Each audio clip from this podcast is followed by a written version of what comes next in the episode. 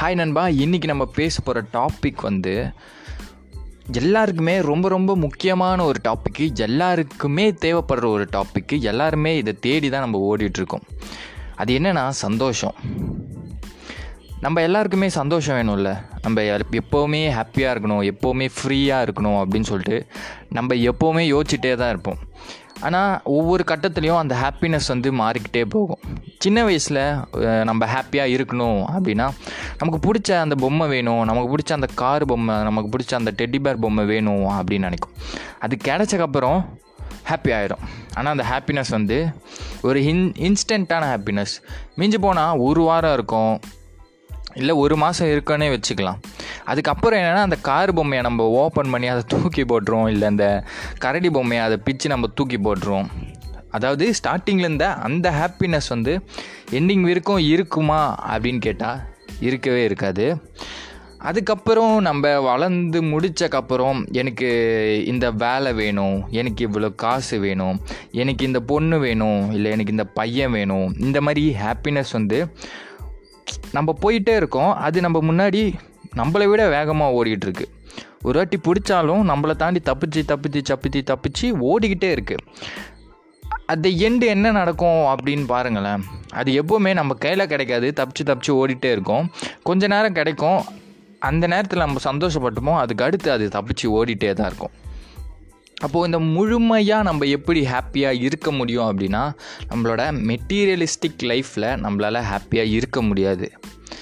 இது எல்லாருக்குமே தெரிஞ்சிருக்கலாம், ஆனால் இது எப்படி நம்ம உண்மையாலே கொண்டு வர்றது அப்படிங்கிறது தான் இங்கே பிரச்சனை. மெட்டீரியலிஸ்டிக் லைஃப் அப்படிங்கிறது ஒரு ஹாப்பினஸை கொடுக்கவே கொடுக்காது அப்படிங்கிறது வந்து இப்போ நான் சொன்னதுலேருந்தே உங்களுக்கு தெரிய வந்திருக்கும். ஒரு விஷயத்தை நம்ம ஹாப்பினஸ்ன்னு நினச்சி போவோம், ஆனால் அது ஹாப்பினஸாக இருக்காது. ஒரு ஹாப்பினஸ் கொடுத்தாலுமே அது கொஞ்ச நேரம் தான் கொடுக்கும். அப்போ உண்மையான ஹாப்பினஸ் என்ன அப்படின்னு சொல்லிட்டு பார்த்திங்கன்னா, நம்மளோட மைண்ட் செட் தான். நிறைய பேர் வந்து காசு பணம் எதுவுமே இல்லைனாலும் ஹாப்பியாக இருப்பாங்க. இப்போது ரோட்டில் ஒரு பிச்சைக்காரங்களே இருக்காங்கன்னு வைங்க, இல்லை ஒரு ஒரு பைத்தியக்காரங்க இருக்காங்க. அவங்க என்ன பண்ணுவாங்க, ஹாப்பியாக இருப்பாங்க. சில பேர் சோகமாக இருப்பாங்க, சில பேர் எப்போவுமே அமைதியாக இருப்பாங்க, சில பேர் ஆக்டிவாக குதிச்சுட்டு சந்தோஷமாக இருப்பாங்க. இது எல்லாம் அவங்கக்கிட்ட அவங்க ஆசைப்பட்ட எந்த விஷயமும் அவங்கக்கிட்ட கிடையாது. ஆனால் அவங்க எப்படி ஹாப்பியாக இருக்காங்க அப்படின்னா, அவங்களோட மைண்ட் செட் தான். அவங்களோட மூளை வந்து வாங்கிறதுக்காக அவங்க காசு கொடுத்தது கிடையாது, எதுவுமே அவங்க இதை கொடுத்து அவங்களோட மூளையை வாங்கினது கிடையாது. அவங்களோட மூளையோட ஒரு மைண்ட் செட் தான் அவங்கள ஹாப்பியாக வச்சுக்குது. அந்த மைண்ட் செட் என்ன அப்படின்னா, ரொம்ப ரொம்ப சிம்பிளான விஷயந்தான், ஆனால் பண்ணுறதுக்கு கஷ்டமான விஷயம். இந்த உலகத்தில் நமக்கு எதுலாம் தேவையோ அது எல்லாமே இயற்கை கொடுக்குது. இயற்கையிலேருந்து அது எல்லாமே சிம்பிளாக கிடைக்கும். ஆனால் அதை நம்ம புரிஞ்சுக்கிட்டு அதில் ஆக்ஷன் எடுக்கிறது அப்படிங்கிறது ரொம்ப ரொம்ப காம்ப்ளிகேட்டடான விஷயம். நான் இதை புரிஞ்சுக்கிட்டு சில ஆக்ஷன்ஸ் எடுத்திருந்தேன். ஸோ அதை பற்றியும் நான் இதில் பேச போகிறேன். இதை நீங்களும் ட்ரை பண்ணிங்க அப்படின்னா கண்டிப்பாக உங்களாலையும் ஹாப்பியாக இருக்க முடியும். ஸோ அவங்களோட மைண்ட் செட் எப்படி இருக்கும் அப்படின்னா, நம்மளோட மைண்ட் செட் இப்படி இருக்கணும் அப்படின்னா, இப்போது ஒருத்தங்க மேலே நம்ம அன்பு வச்சுருக்கோம், அவங்கக்கிட்டேருந்து நமக்கு ஹாப்பினஸ் கிடைக்கும் அப்படின்னு நினைக்கிறோம். அவங்கக்கிட்ட போய் அவங்கக்கிட்ட பேசும்பொழுது நமக்கு பிடிச்ச மாதிரி அவங்க திடீர்னு எப்போவுமே பேசணும்னு அவசியம் கிடையாது. அவங்களுக்குன்னு ஒரு மூளை இருக்குது, அவங்களும் ஒரு ஹியூமன் பீயிங் தான். அப்போ அவங்க ஏதோ ஒரு நமக்கு பிடிக்காத விஷயத்த பேசிடுவாங்க அப்படின்னா நமக்கு வந்து கோபம் வரும், நமக்கு எரிச்சல் வரும். எதுக்குடா நம்ம இப்படி லவ்வை தந்தோம் அப்படின்னு சொல்லிட்டு ஒரு வெறுப்பு வரும். இது மனுஷங்களுக்கு மட்டும் கிடையாது, ஒரு நாயாக கூட இருக்கட்டுமே. அந்த நாய் நம்ம கொஞ்சிக்கிட்டே இருப்போம், திடீர்னு அந்த நாய் கடிச்சு வச்சிருச்சு அப்படின்னா நமக்கு வெறுப்பு வரும்ல. இதில் நம்ம புரிஞ்சிக்க வேண்டியது என்னென்னா, எல்லாத்தோட இயல்பையும் நம்ம புரிஞ்சுக்கணும். எல்லாமே நமக்காக படைக்கப்பட்டது கிடையாது. நம்ம எப்படி இருக்கணும் அப்படின்னு சொல்லிட்டு அதுக்கு நம்ம சொல்ல முடியாது. இப்படி தான் இருக்கணும் அப்படின்னு சொல்லிட்டு அதுக்கிட்ட நம்ம சொல்ல முடியாது. இது லிவிங் திங்காக இருக்கட்டும், நான் லிவிங் திங்காக இருக்கட்டும், அதுக்கிட்ட நம்ம சொல்ல முடியாது. அப்போ நம்ம என்ன பண்ணலாம் அப்படின்னா, எல்லாத்தோட இயல்பையும் புரிஞ்சுக்கணும். மனிதர்கள் அப்படின்னா அவங்களுக்கு ஒரு மூளை இருக்குப்பா, அவங்க அப்படி தான் பண்ணுவாங்க, அவங்க என்ன வேணால் பண்ணுவாங்க. இப்போ ஒரு அனிமல் அப்படின்னா அந்த அனிமல் வந்து இப்படி தான் இருக்கும், அதுக்கு எமோஷன் எதுவுமே, அதுக்கு யோசிக்க தெரியாது அப்படின்னு சொல்லிட்டு இந்த மாதிரி மற்றவங்களோட சில பொருட்களோட இயல்பை நம்ம புரிஞ்சுக்கணும். இந்த மாதிரி நம்ம இயல்பை புரிஞ்சுக்கும்போது நமக்குள்ளே ஒன்று வரும். அது என்னென்னா எமோஷ்னல் இன்டெலிஜென்ட் அப்படிங்கிறது. எமோஷ்னல் இன்டெலிஜென்ட் அப்படிங்கிறது என்னென்னா, நம்மளோட எமோஷனை நம்மளே கண்ட்ரோல் பண்ணணும். உலகத்திலே, அதாவது மனிதர்களுக்கு மிக சிறந்த ஒரு ஆயுதம் என்னென்னா எமோஷன் தான். எமோஷனை வச்சு நம்ம என்ன வேணால் பண்ண முடியும். நம்ம ஒருத்தவங்க முன்னாடி கோவப்பட்டோம் அப்படின்னா நம்மளோட எமோஷன் வந்து அவங்கள அட்டாக் பண்ணும். நம்ம ஒருத்தவங்களை லவ்வை கொடுத்தோன்னா அந்த எமோஷன் அவங்கள அட்டாக் பண்ணும். அது பாசிட்டிவாக அவங்க ரியாக்ட் பண்ணுறாங்களா, நெகட்டிவாக ரியாக்ட் பண்ணுறாங்களா அப்படிங்கிறது வேறு விஷயம். ஆனால் நம்மளால் நம்மளோட எமோஷனை வச்சு அவங்கள அட்டாக் பண்ண முடியும்.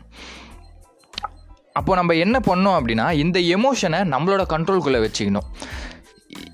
இப்படி இது ஒரு சூப்பர் பவர் அப்படின்னே வச்சுக்கலாம். இந்த எமோஷனை நம்ம கண்ட்ரோலில் வச்சுருக்கும்பொழுது தான் நம்ம எப்போவுமே ஹாப்பியாக இருக்க முடியும்.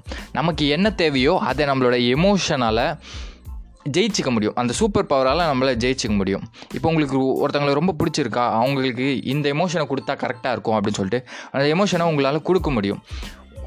ஒரு தவறான ஒரு சுச்சுவேஷன் வருது. அந்த சுச்சுவேஷனில் நம்ம கோவப்படணும். கோவப்பட்டால் தான் அவங்க இப்படி பயப்படுவாங்க அப்படின்னா அந்த இடத்துல நம்ம கோவப்படணும். இந்த இடத்துல கோவப்பட்டோம் அப்படின்னா நமக்கு பல விளைவுகள் ஏற்படும். அப்படின்னா அந்த இடத்துல நம்ம கோவப்படக்கூடாது.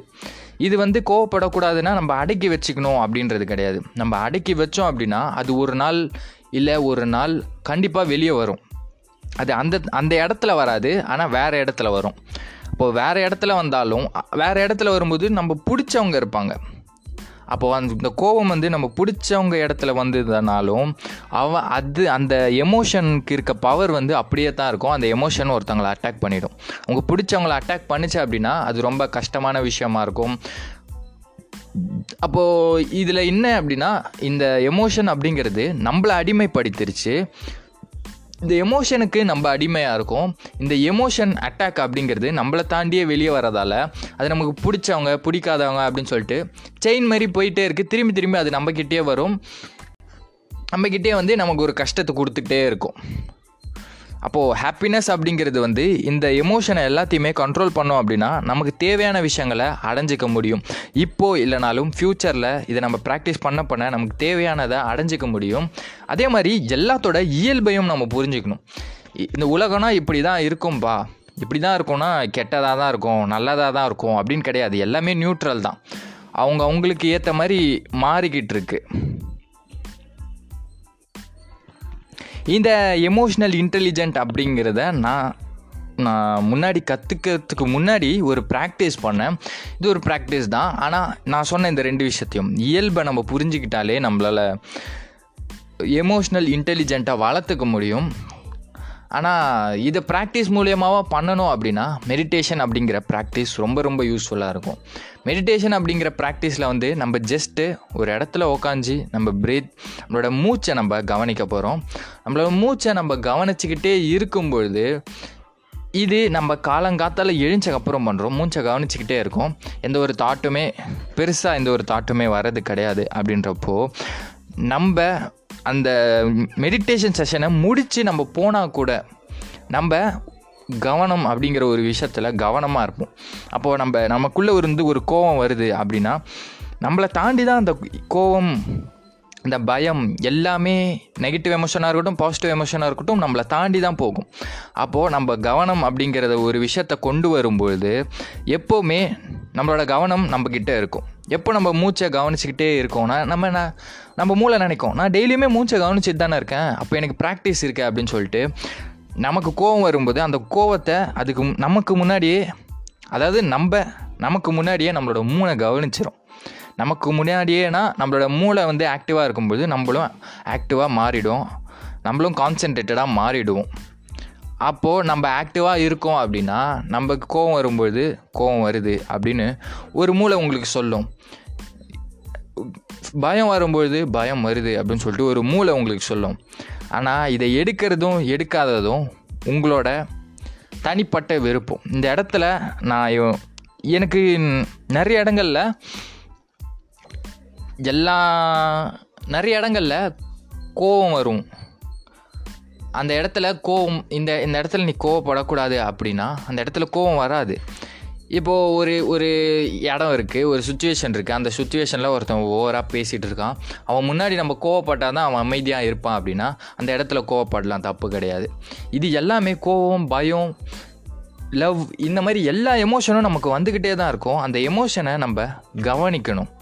நம்ம எப்போ கவனிக்க ஆரம்பிக்கிறோமோ, நம்ம எப்போ நம்ம செல்ஃப் அவேராக இருக்க ஆரம்பிக்குமோ, அப்போ தான் நம்மளால் ஹாப்பியாக இருக்க முடியும். நம்மளோட எமோஷனை எப்போ நம்ம கண்ட்ரோல் பண்ண ஆரம்பிக்கிறோமோ அப்போ தான் இந்த உலகத்தோட டேஸ்ட் அப்படின்னு சொல்லலாம், இந்த உலகத்தோட ருசியை நம்ம உணர முடியும் அப்படின்னு நான் நினைக்கிறேன். நானும் பெருசாக ருசியோட ருசியை உணர்றேனா அப்படின்லாம் கிடையாது. ஆனால் என்னால் ஓரளவுக்கு இந்த ருசியை உணர முடியுது.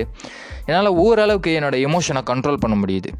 இப்போது புது புது புது சுச்சுவேஷனுக்குள்ளே போகும்போது நமக்கே ஒன்றுமே தெரியாது. அப்போது அந்த இடத்துல நமக்கு எமோஷன் எப்படியா இருந்தாலும் வெளியே வரும்.